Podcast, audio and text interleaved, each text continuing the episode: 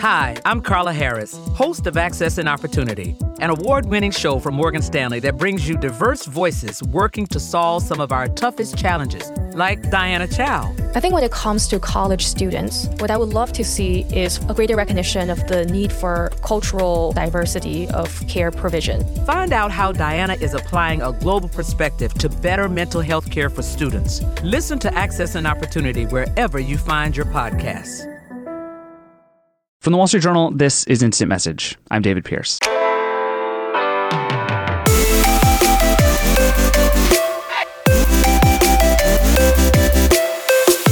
This week on the show, we have three very different things to talk about, all on the subject of how and where we get internet access and how things change as that access gets faster.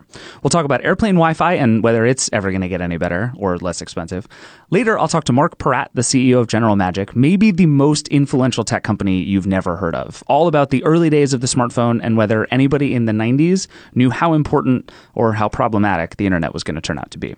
But first, We've talked a bunch about 5G on this show, the super fast internet that everybody says is going to change everything for everybody forever, and I don't even know what.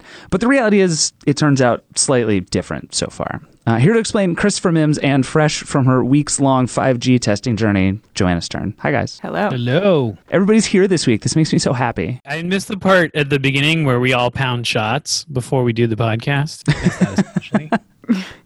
That especially. I, I agree with that. We can we can bring that back even when it's just two of us. It'll it'll be fine, Wait, or just thought- one of us really. I thought we all agreed that we did illicit drugs. We didn't do shots. Shots Okay. can mean a lot of things, Joanna. Um, so okay, so Joanna, tell us like walk through your your journey over the last couple of weeks. Like you've you've been crisscrossing the country. Uh, what was the what was the plan? What was the goal? Well, my goal was to call you along the way. Every time I would go glorious. out to test 5G, all you dear listeners should know that I called David when I was very frustrated.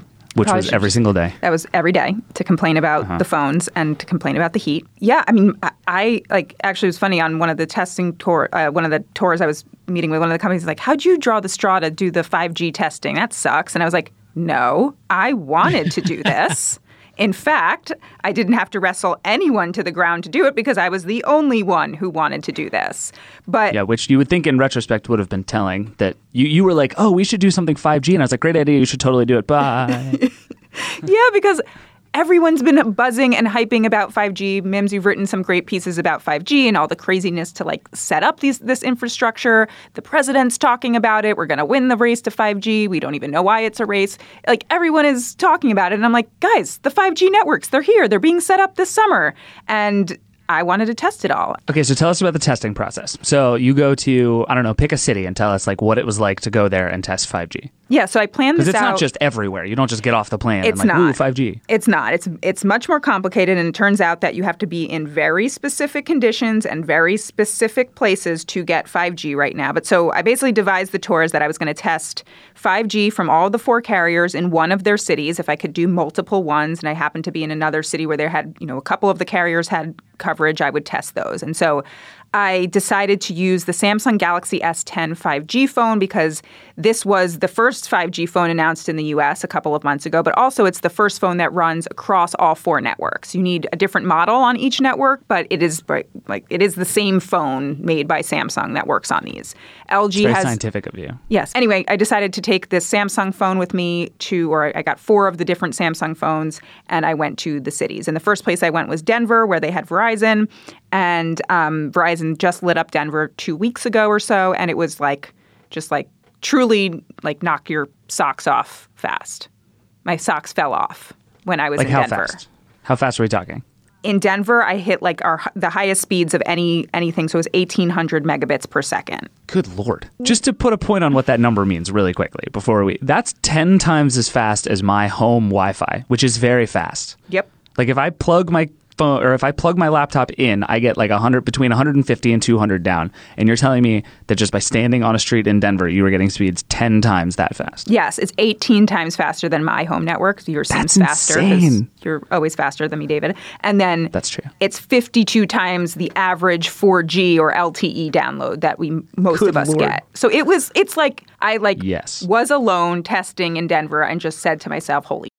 Like I was like alone on a corner, just being like, like anyone else. David, you pretended to care. It meant a lot to me. I'm glad. I'm here for you. But wait, okay, so it's it's very fast. Everything's super exciting, uh, and yet, and yet, so it's summer now. I'm not sure our listeners know that or you guys know, but it's summer and it's hot in the summer. And it turns out that 5G phones right now, or at least this Samsung phone, doesn't work well in the summer. Turns out, as I discovered on my first trip to Denver, the external heat or compounded with the heat of the phone uh, it, once it once the phone reaches a certain threshold of heat, Samsung wouldn't say the exact amount. The 5G modem sort of shuts off, or the 5G shuts off. And I can't say specifically if it's the modem or the CPU or whatnot, but it hits a threshold and it then goes from 5G back to 4G.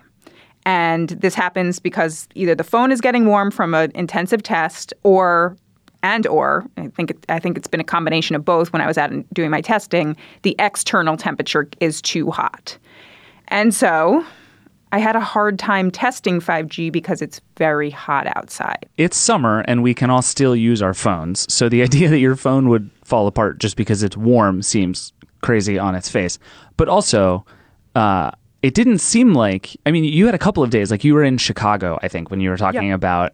Uh, it was there was one day where it was like 90 degrees and you're like, oh, it's way too hot for 5G, which is a hilarious statement in and of itself.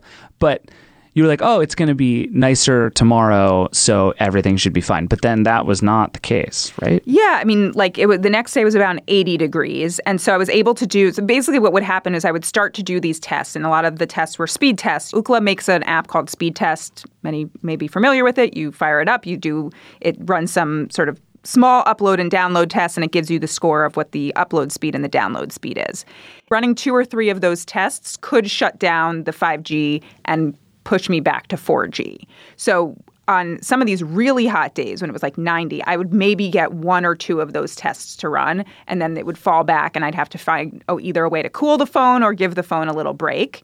On other days, I would maybe get a couple of those tests to keep going and the combination of the tests being like intensive, like sometimes I was downloading a lot of Netflix uh, Netflix episodes. Um, that in combination with the warmer temperatures would cause it to fall back. So yes. So, okay. So let me if if I can if I can just try to bring all these things together. So you're in one particular city in one particular place with one particular phone on one particular carrier. Uh, in one particular set of weather conditions, you can get really fast internet. Is that is that basically the result of your test?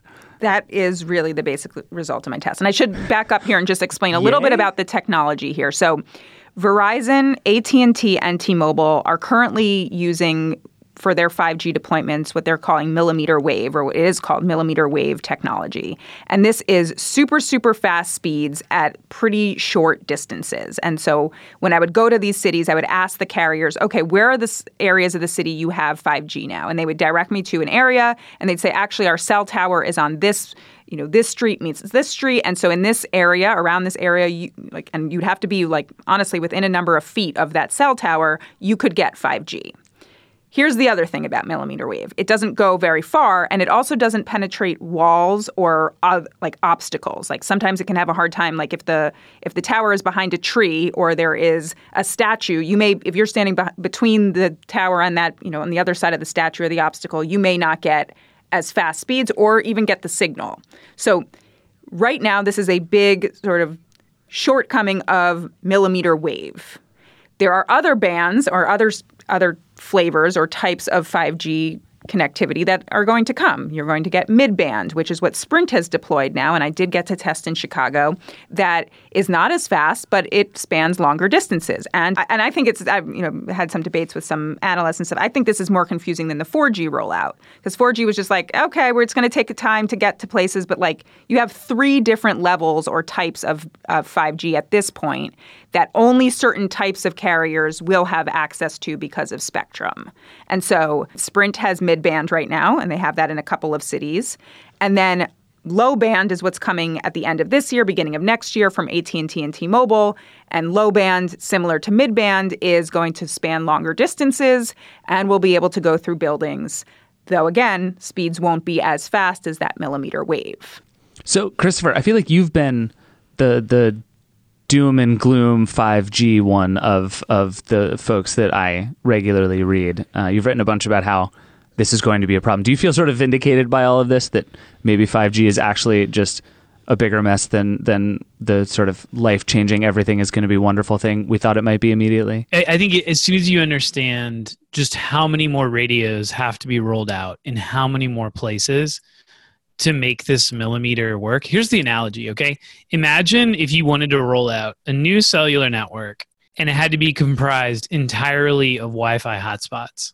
Because that's really not far from what these uh, millimeter wave, uh, quote unquote, towers, really sites, because they can be as small as a pizza box, are like. You would have to stick a Wi Fi hotspot on like every 200 feet on a lamppost or a building or a sign and now you've got to deal with like locals who are afraid that it's going to cause cancer or something which by the way it doesn't it doesn't even penetrate the skin You've got to get wireless backhaul, which means wires to all of those, and power, which is why they're putting it a lot on lampposts. So you got to get all those rights of ways. You got to trench new places and streets, and they they have all these tricks to make it easier. They're like, oh, we do like micro trenching, like we dig a trench that's like an inch wide with like a giant saw, and it's like cool. You still have to roll out so much of this. And so I think there is some validity to Sprint being like, look, it's only going to be sort of faster with midband, but at least we can just stick new radios on existing towers.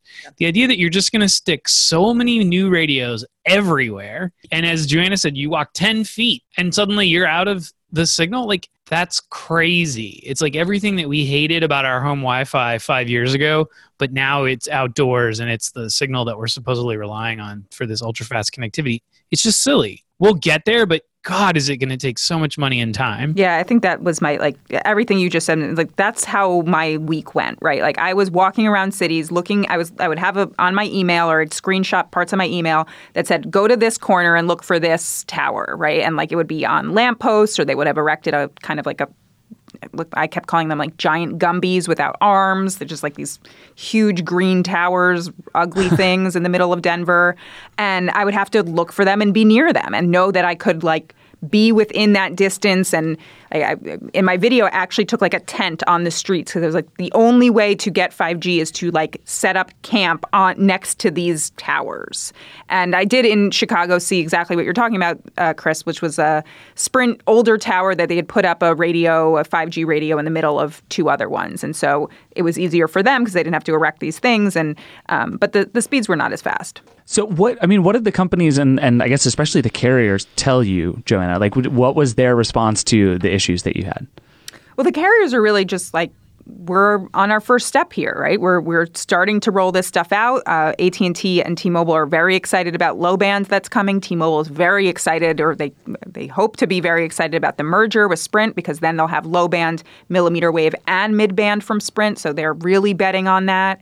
Um, the bigger response was from Samsung, which makes the device, and they they sort of just said like we designed this heat threshold to keep people safe, first of all, but also to preserve the power and the battery life of the phone. So when something gets too warm, it means a lot of power is being exerted, and we want to temp back that power, and so we can can save um, the end user uh, or give the end user a better experience.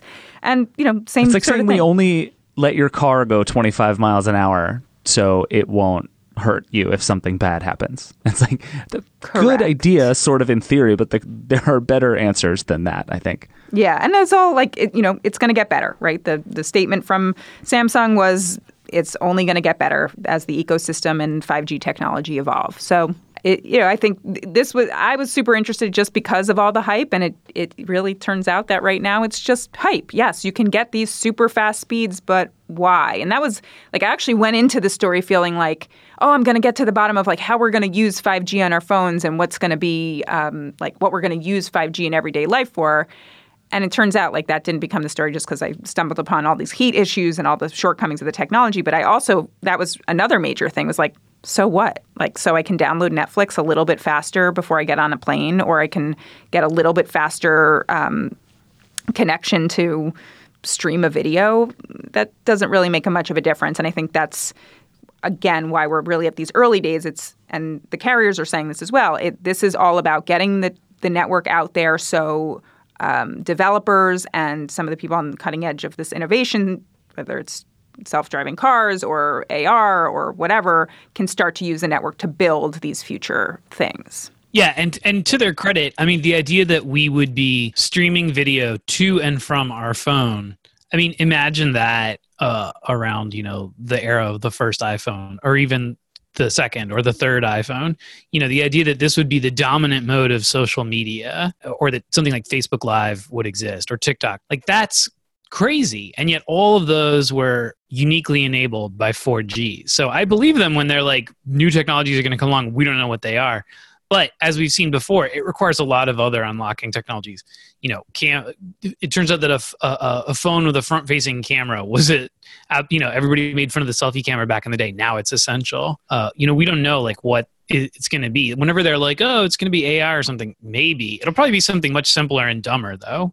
Anything that teens are into, that's what it'll be. I mean, the one thing, and this just kind of goes back to the, David, you saying like, yeah, it's ten times faster than my home Wi-Fi. Sprint does have this uh, hotspot, a hub, uh, five. It's the HTC 5G hub, and you can connect up to 20 devices on this 5G little device. And it's actually a great little device with a screen and all that. It shows you which devices you're connected to. Like it's just a hotspot on steroids, right?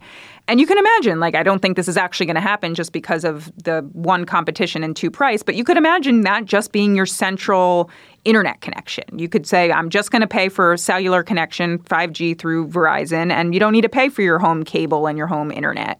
Um, I don't think that's going to happen for a number of reasons, um, but it would be fast enough. So my big takeaway as a as a user and as like a person who buys gadgets was basically that uh, waiting for a 5G phone right now is a waste of your time. That like this is coming, it'll be cool, but it's probably going to be a bunch of phones from now. And if you're on the fence about whether to buy a new phone and you're thinking, should I wait for something 5G? The answer is probably no. Is that fair? I think that's fair, though. Like we have a lot of this behind the scenes talk right now. Apple and talks to buy Intel's uh, 5G modem business or chip business. I mean, there's a lot going into 5G smartphones, and and it might just become this kind of staple in the next three years. I think it's probably two to three years that every phone has, or m- most of the phones on like new phones have 5G. But I don't think we know yet why we want it. Right. Or when we'll actually get it. Because if, if the answer is stand on this one street corner when it's less than 60 degrees, I feel like we're, we're nowhere.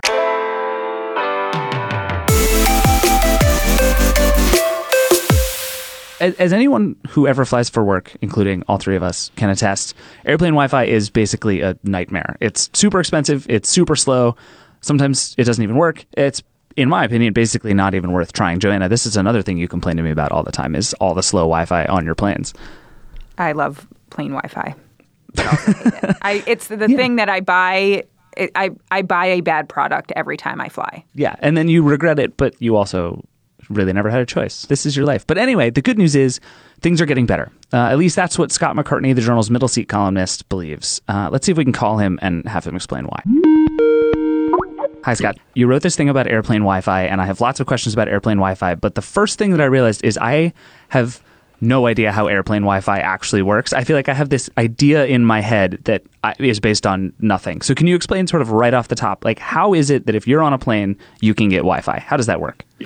well, basically, there's a there's a hotspot in the ceiling of the airplane that, that your laptop or your phone or your iPad connects to. Uh, equipment on board the airplane takes all the data that you're using and, and everybody else on the airplane who's who's using the service and kind of packages that and transmits to the ground. Um, now, there's two ways of doing it. Um, one is almost like a cell service where you connect to an antenna on the ground, and the airborne Wi-Fi companies, uh, primarily primarily Gogo, uh, put up antennas all over the country um, and all over North America, and each plane flying above connects to the nearest tower. The other way is with satellite connections, and, and that works much better. Um, and so airlines are upgrading to satellite. So let's cut to the chase. Who do I fly if I want not bad? Wi-Fi. Like who's who's gonna who's gonna use this as a differentiator? Get on my plane. It's got the smoothest, fastest Wi-Fi to space or whatever? Yeah, no, the, the best example so far is JetBlue. Um, Jet, JetBlue has really good satellite Wi Fi service. Um, they have a lot of capacity and they decided to make it free, much as they did in their early days with free live TV. But nobody else can provide so far the free satellite Wi Fi service you, you can't make it free if you're still using ground based antennas because there's just not the capacity. So for for satellite service, um, if you got the capacity and you can get the the price low, um, maybe bring in a sponsor. Um, you can make it free. And so far, JetBlue is the only one who's been able to do that. Scott, you know what the worst thing is?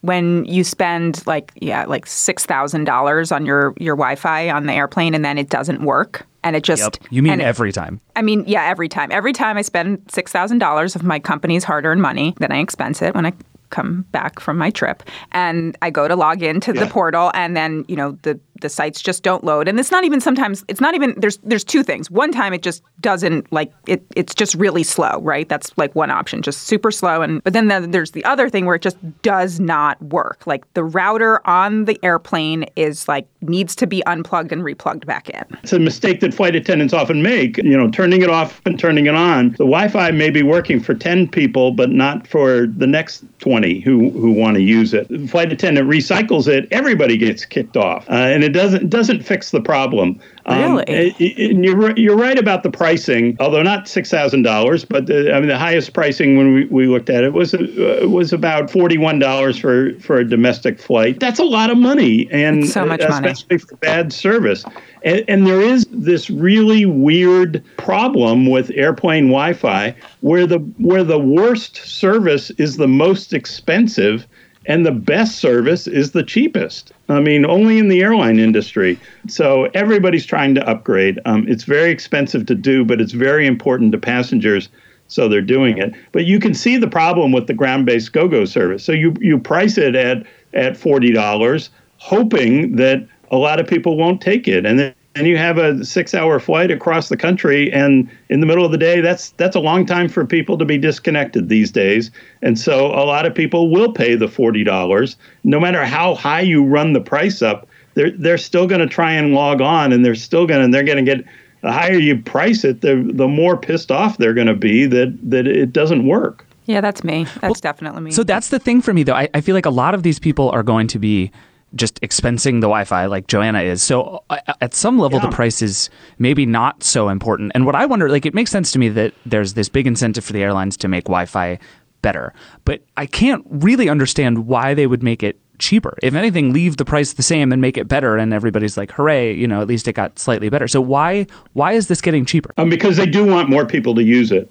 Um, because if you're if you're going to spend hundreds of millions of dollars upgrading your fleet, um, you don't want to do that for only 10% of your passengers. And the and the the the tests that they've run um, do show that even if you charge a dollar, it makes a difference in the take rate. It's the hassle of taking your credit card out. Um, you know, if you charge for it, your, your take rates are really around six or seven percent, definitely less than 10 percent. If you make it free, uh, you get 40, 50, 60 percent of the people on the airplane. You get there have been some flights that have been free where because people will log in multiple devices, there are actually more devices connected than there are passengers. Um, you know, you may be sitting there working on your laptop and streaming music. It, it makes a whole lot more sense if you're going to invest that money um, if 50, 60% of your passengers are actually benefiting from it. I would probably be more forgiving of the speeds if I heard a dial-up sound. Maybe we can pipe that Or like audio little in here. game while it loads. for. Right. Like if I Or heard the like dial-up sound, uh, a little bar graph showing how many other people are connected and struggling just like you are. That would make me feel better too. speed. I think it's also clear to airlines from their customer satisfaction scores uh, that you can buy happier passengers if you invest in Wi-Fi. Um, it, at some airlines, it's the number one source of complaints about airline service. And you know, if if you could sit there and stream Netflix and and watch a movie and you know really enjoy that, well, well then you don't care as much that the flight is late or the uh, the flight attendant was surly or there's no food on the airplane or the guy next to you has his elbow in your side or or whatever it might be. That flight might be more enjoyable to you. Um, and airlines do track customer satisfaction closely, and this is one area that you know, short of giving everybody more legroom, which would be enormously expensive for them, um, you can actually buy happier customers. It reminds me of like you know the the parental habit of handing a kid a phone or a tablet. Like you're saying, you can you can just you you can it can be like stale air, no food, cramped leg room, and Are- you just you give people wi-fi and it's like handing them an adult pacifier suddenly they're happy You know, it used to be in the airline business, it was the empty middle seat that was the key to customer satisfaction. if the middle seat next to you was empty, the surveys that they did show the flight was more on time. The food tasted better. The you know you you name it, people were just happier if the with the service if the middle seat was empty. The middle seat is no longer empty, but um, I think this is sort of the replacement for that. So for I, I have a flight tomorrow, which I'm assuming is going to have terrible Wi-Fi. But when when does it feel like this stuff is going to start to be sort of widely available for cheaper or free to people when when they fly? it's already happening. They're really hustling to get there. Now they can't go free until they have th- that capability on all their flights, right? Because you don't want to go free if you've still got airplanes on ground-based um, systems that would just be totally ruined. But you know, we're about two years away from um, really uh, getting rid of, at least on larger aircraft. I think the ground-based systems will always be there on the small regional airplanes. They tend to work a little bit better just because you have fewer people on the on the aircraft. Um, but um, uh, probably over the next two years, you'll really notice a difference. One of the things you discuss in your article is the the presence of the sponsorships, and you think more and more of these things will go free. Yeah, yeah, and I think that's um, that's kind of the price we'll we'll have to pay. You know, much like watching an ad to get the free airport Wi-Fi or whatever. Uh, JetBlue has a partnership with Amazon that helps uh, defray some of the cost of their free service. Um, and you, you already see this this creeping in. Um, American has a deal with Apple to provide free Apple Music. T-Mobile has um, a deal with GoGo. I do think airlines will uh, try and line up as many partnerships as they can to, to cover the cost. Makes sense. You know, even without the partnerships, they're going to have to eat the cost. Awesome. Well, Scott, you have to get to the airport, but thank you for doing this. Uh, I really appreciate you being here. Glad to do it. Okay, Joanna, I have to know how big a change would it be in your life if you had fast, free Wi-Fi on every flight? I feel like you, of all people I know, would like trade a, an organ for that to exist now. I mean, I will just be a, I will be a, like what he was saying. I will be a much happier traveler. Like my biggest frustrations come from the slow Wi-Fi. Like somebody farts next to me, I don't care. I'm just like my Wi-Fi is slow. I could deal with all of it. Really, like you look before you book a flight to make sure that it has Yes, Wi-Fi. always. Interesting. I mean, not for personal travel, which I barely do any of because I have a two-year-old. Um, but I, if I'm traveling for work, I'm I- do not know the last time I wasn't on a, a Wi-Fi flight. I mean, Fair most of the time it's because like I want to write when I'm on the plane and do research, or I need to get to Google Docs, and I know I can do all these things offline, but like it just and probably anxiety. I don't like like like he was saying, I don't like being not reachable. i mean the bottom line is you can either work on the plane or work when you get to your destination which would we rather do I do both, Mims. I was just gonna say the answer's both.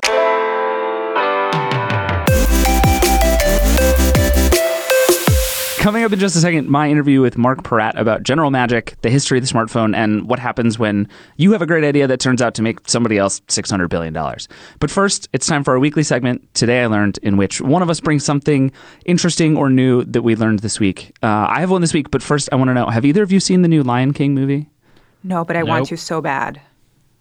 I can't decide. It's apparently very weird, uh, but also made a ton of money, and it's The Lion King, and Beyonce's in it. So I feel like it. There, I don't know. There's a lot going for it, but uh, I'm curious. Okay, but so the thing that I learned this week is that this movie was made in a a sort of new and exciting way that a lot of people think is going to be how a lot of movies are made. So it's basically in a certain way of thinking about it like an animated movie. They shot this movie entirely in VR and and Jon Favreau the director and his director of photography and whoever else would put on these VR headsets and it would actually transport them into uh, the the Sahara where they could see the world uh, and watch actually the things happen in the Lion King movie and they could then basically be in the space and say, okay, I need a light up there, and then digitally put a light in the space, and then have the characters moving around as they were. And so they essentially like built this whole animated universe and then could just operate it like a video game to make whatever shot they want. And then they just sort of cut out a piece of it, and that's the frame you see in the movie. So very little of it was actually filmed. It's made essentially like an animated movie and also like a video game. And it was this wild process that's apparently getting really good really fast. And a lot of people think you're going to start to see these things that look super real, but are still CGI and kind of voiceovery and this like this big blur of all these different styles is is going to be a real thing. But from what I've heard, I haven't seen the movie either, but I'm I'm very curious. Uh, There's this sense that some people are getting that it, we are like deep in this uncanny valley of it's almost real but not quite real enough, and uh, it kind of freaks people out. So I'm I'm curious to see how it lands. Uh, you, you guys have to report back if you watch it. But are the animals real? They are in our hearts, Joanna. They're real to you. They're they're going to be real to your son. They're real to me, and that's all that matters. You're telling me the And animals Beyonce's are not real. I am I am telling you that yes, but don't tell anyone else. Is They'll it be the devastated. same? Is this the same situation as Santa? Uh, no, Santa is real. Okay. Uh, and not CGI, but Beyonce is also Santa, so they have that in common. Wow. Okay. Yeah.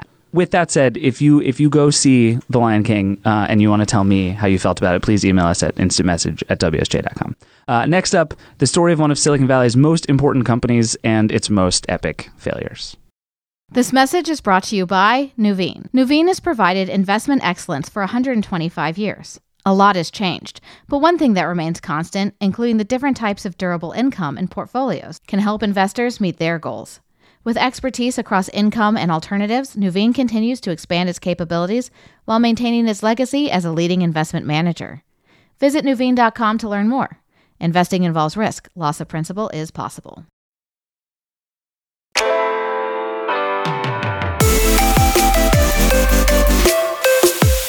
Welcome back. The story we're about to talk about starts in the late 1970s when a guy named Marc Porat is a PhD student at Stanford. His dissertation was a look at the post manufacturing future of the United States as we move towards what he decided to call the information economy. In his thesis, Marc asked all these questions about what the future was going to look like. Were we prepared for what would happen when the computer and telecommunication networks seeped into every part of business and life and everything? Turns out we weren't. A few years later, Marc went on to found General Magic, a company that, for all intents and purposes, tried to build the iPhone 15 years before Apple did. General Magic is now best known for the team it put together. People who worked there went on to create Android, to found eBay, to work at the White House, to create the iPhone and the iPod, and lots of other things. The team's the subject of a new documentary, also called General Magic, that tells the story of General Magic's work and its ultimate failure. They had so many things right so long before anyone else, and they just couldn't pull it off. It's a really interesting story of timing, of the fight between technology and business and culture, and just of how easy it is to fail even when you're right. Marc was the CEO of General Magic and its sort of spiritual guide. The whole thing, he told me, came from an idea he had one day while at the Aspen Institute. He'd been thinking about his dissertation, wondering what the information economy world was actually going to look like. and all of a sudden went poof. It was it was an experience that was a little bit out of body.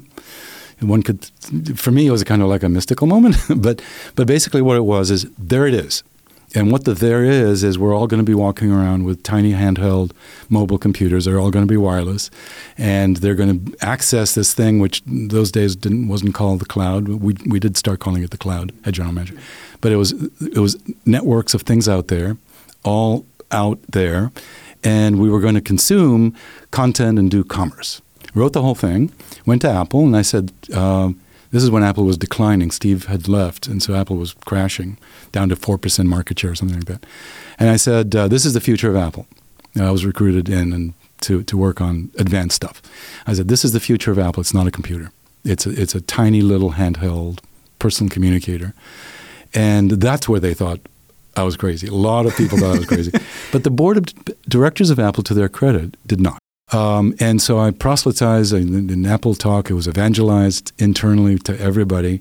Finally, there was a it was a Pied Piper effect, not referring to the HBO series of the same of the same name, but there was a, there was an effect where suddenly there was a critical mass, and that was that became very true when Andy Hertzfeld and Bill Atkinson saw it joined it like in a heartbeat. And I, we then saw the need to actually instantiate the object in a model so people would see what it was. So we did. Okay. So we made a whole family of little personal communicators that went from tiny little things the size of a of a uh, Apple Watch to slightly bigger things the size of an, uh, an iPhone to slightly bigger things the size of a mini, you know, uh, iPad. That that's, that was our product set. But so what what was your sense? I mean, as you guys were sort of like if, if you were if you were to go back to, you know, 1989 you and think about what 2019 might look like. Like, what what was your sense of kind of how the world will shape around what General Magic is working on? Yeah, some things we got right, some things we got wrong. So, so I'll give you some things we got right. Everybody was going to have a smartphone. Yep. It was going to be intimate. It was going to be a jewel-like thing. And you were even calling it a smartphone. We were calling times, it a right? smartphone Yeah. and a personal communicator. Okay. And yes, a lot of the presentations I made was we are reinventing telephony, which is interesting because Steve Jobs said the same thing. I was going to say there's sort of an amazing mirror between that and the iPhone, which we'll, we'll, we'll get to. But Yeah, and the, and the link was Andy Hertzfeld. Nonetheless, it was it was it was that feeling that we were reinventing telephony. It was going to be a beautiful object. It was going to be extremely powerful. It was going to connect us to everybody as much as we wanted to. We knew that. The device itself, beautiful in itself, useful in itself, for for us then and for me certainly as I began, began to talk about it, was only a a key to a lock to unlock the world of content and communication. interesting. Okay. That's all it was. It was an, it was it was a it was a beautiful key. A key you wanted to hold. Sure. It was it had aesthetic, you know, huge properties of of tactile satisfaction. But it was but ultimately its real purpose was unlock the door to knowledge and content and other people. And I think that that is in fact very very true. It's just it's so hard to think about all the stuff you're saying in terms of you know 30 years ago when none of that existed. Uh, and and you say at one point in the film that you just sort of forced yourself out of thinking that you were too early or this wouldn't work or something. But there had to be part of you that was sitting there thinking none of this exists. It's all going to someday, I think, but none of this does. Are we too early? Are we are we doing the right thing at the wrong time? Which spoiler alert, you, you were.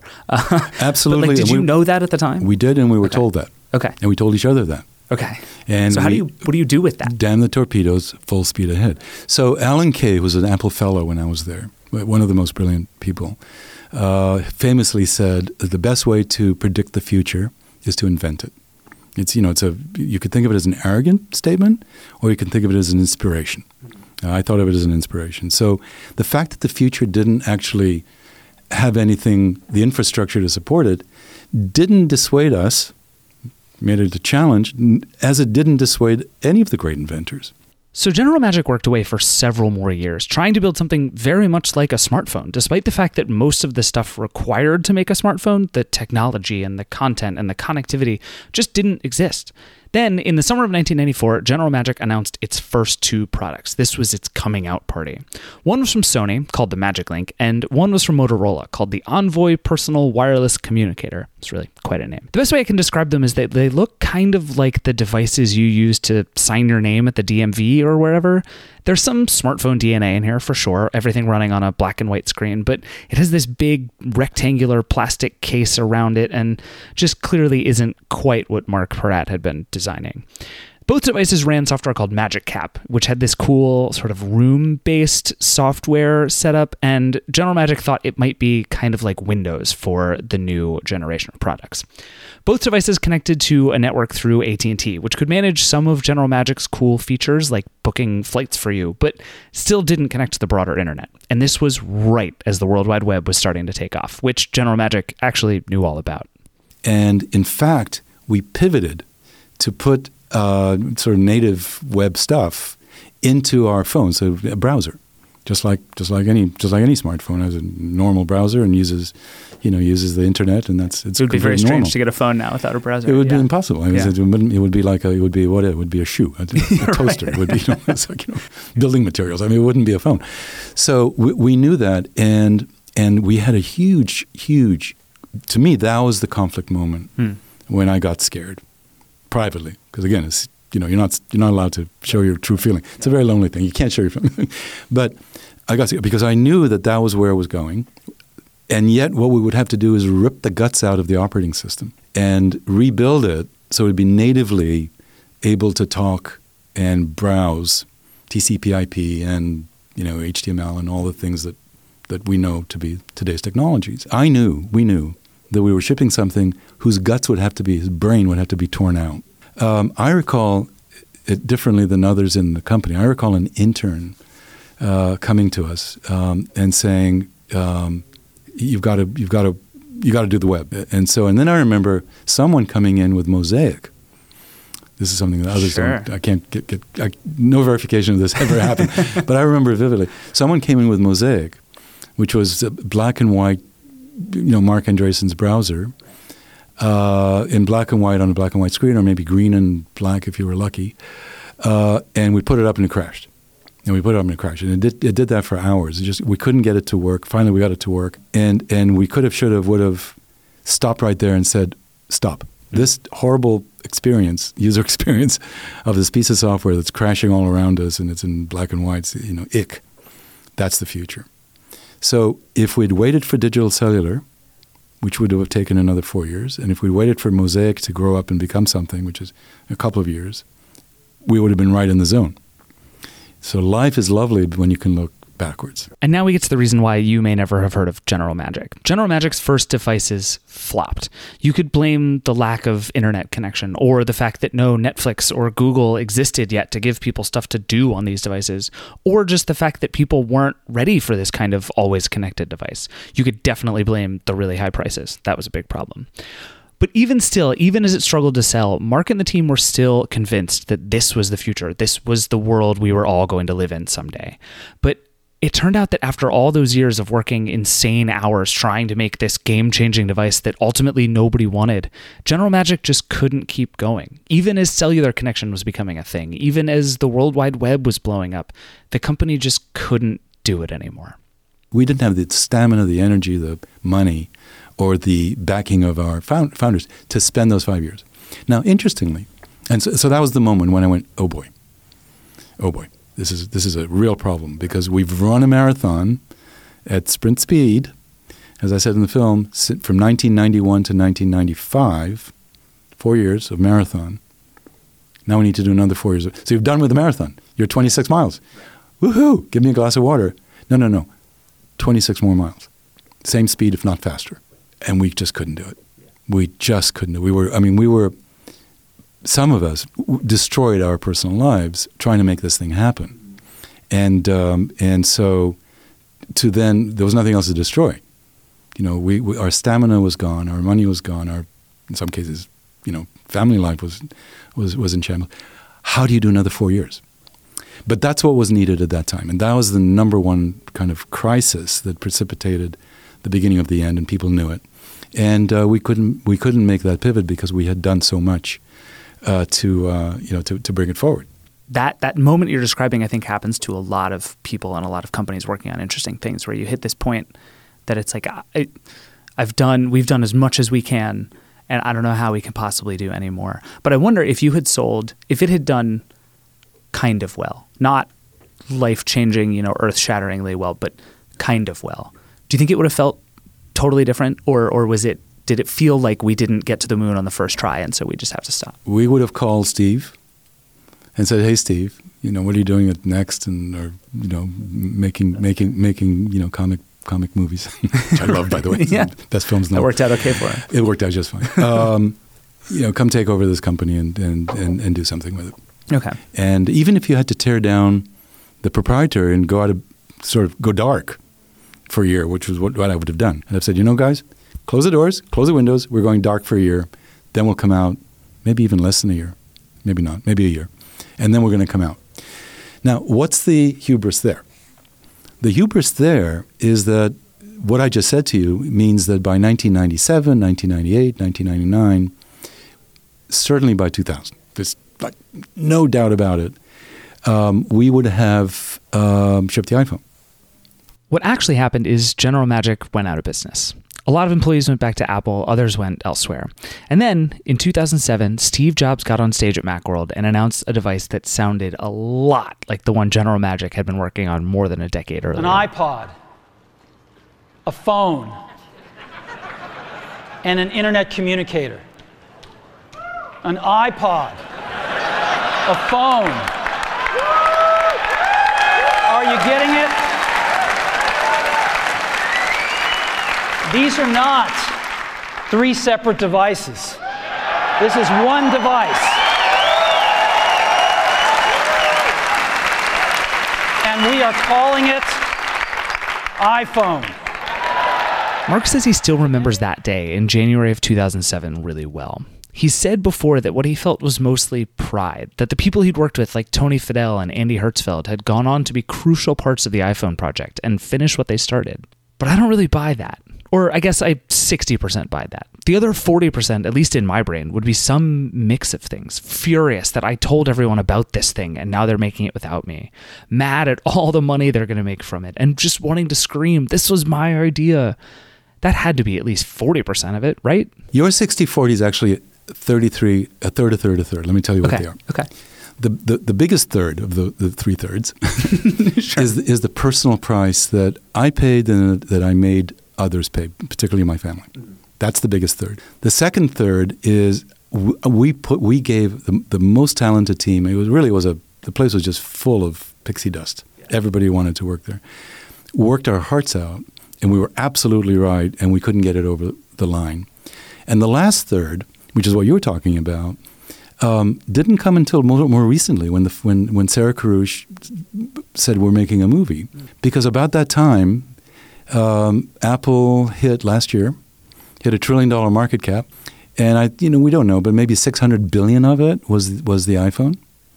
So we missed out on six hundred billion dollars. I didn't even think about that until recently. Oh, Boy, yeah, when you put it like that. I didn't really think about it. I didn't quantify it. It was like I wish I'd done it. You know, Mike Stern, our great general counsel, said, "I wish we'd done it, but I'm glad it got done." But uh, you know, but talk to the guy that that had Facebook and didn't didn't ship it. Who were the visionaries who took it right to the edge of the line, and someone else made the, you know, talk talk to the guy who sold Bill Gates MS DOS for you know for twenty nine cents in a cucumber. So so that's we are in that kind of position. You can, you can't really, and I don't dwell on it because because to, to dwell on something like that, seriously dwell on it, um, is is would, would induce mental uh, aberrations and really get you nowhere. and get you absolutely nowhere. Yeah. with all this time of, of sort of hindsight and evidence now, like were smartphones a good idea? Like were, were you right in the 70s that this was this is where we should have gone? Because Yes. we, we built your vision. Yes. Oh, well, thank you for that. But uh, that's that's an overstatement. But we've built a vision that became the predominant vision. Um, um, the answer is yes. Okay. Absolutely yes. And and and not. It's not because one has to be a technology optimist to say that. It's because the technology was inevitable. The ideas were inevitable. The society, the everything, all the conditions were there. And it and and every powerful instrument, every powerful technology or tool uh, has a dark side. The essence of the smartphone being so intimate means that the smartphone is a mirror. It's a reflection of of our human nature, of each person's humanity. And if their if their humanity is boring, the the smartphone will be boring. If it's if it's creative and lovely and juicy and loving, it'll be that. And if it's and if it's pernicious and ugly and and disgusting, it'll be that. In other words, you can't blame the technology because the technology is so good. The iPhone is so intimate. It's so it's so bound in almost to the DNA of of the person using it that uh, it's simply a reflection of our own human nature. For much more on the General Magic story, you can watch the General Magic documentary on Showtime now. It's a great use of a free trial, just saying. It's also coming to the iTunes Store and other places soon. I really recommend it. It's a great film. Anyway, that's our show for the week. Thanks to Marc, Scott, Joanna, and Christopher for being here. Thanks to Tanya, our producer, and Wilson, our spiritual guide and Sherpa and editor. Most of all, thank you for listening. We have new episodes on Fridays, so make sure you subscribe to Instant Message wherever you get your podcasts. As always, if you have feedback or ideas, email us at instantmessage at wsj.com. We'll talk to you soon.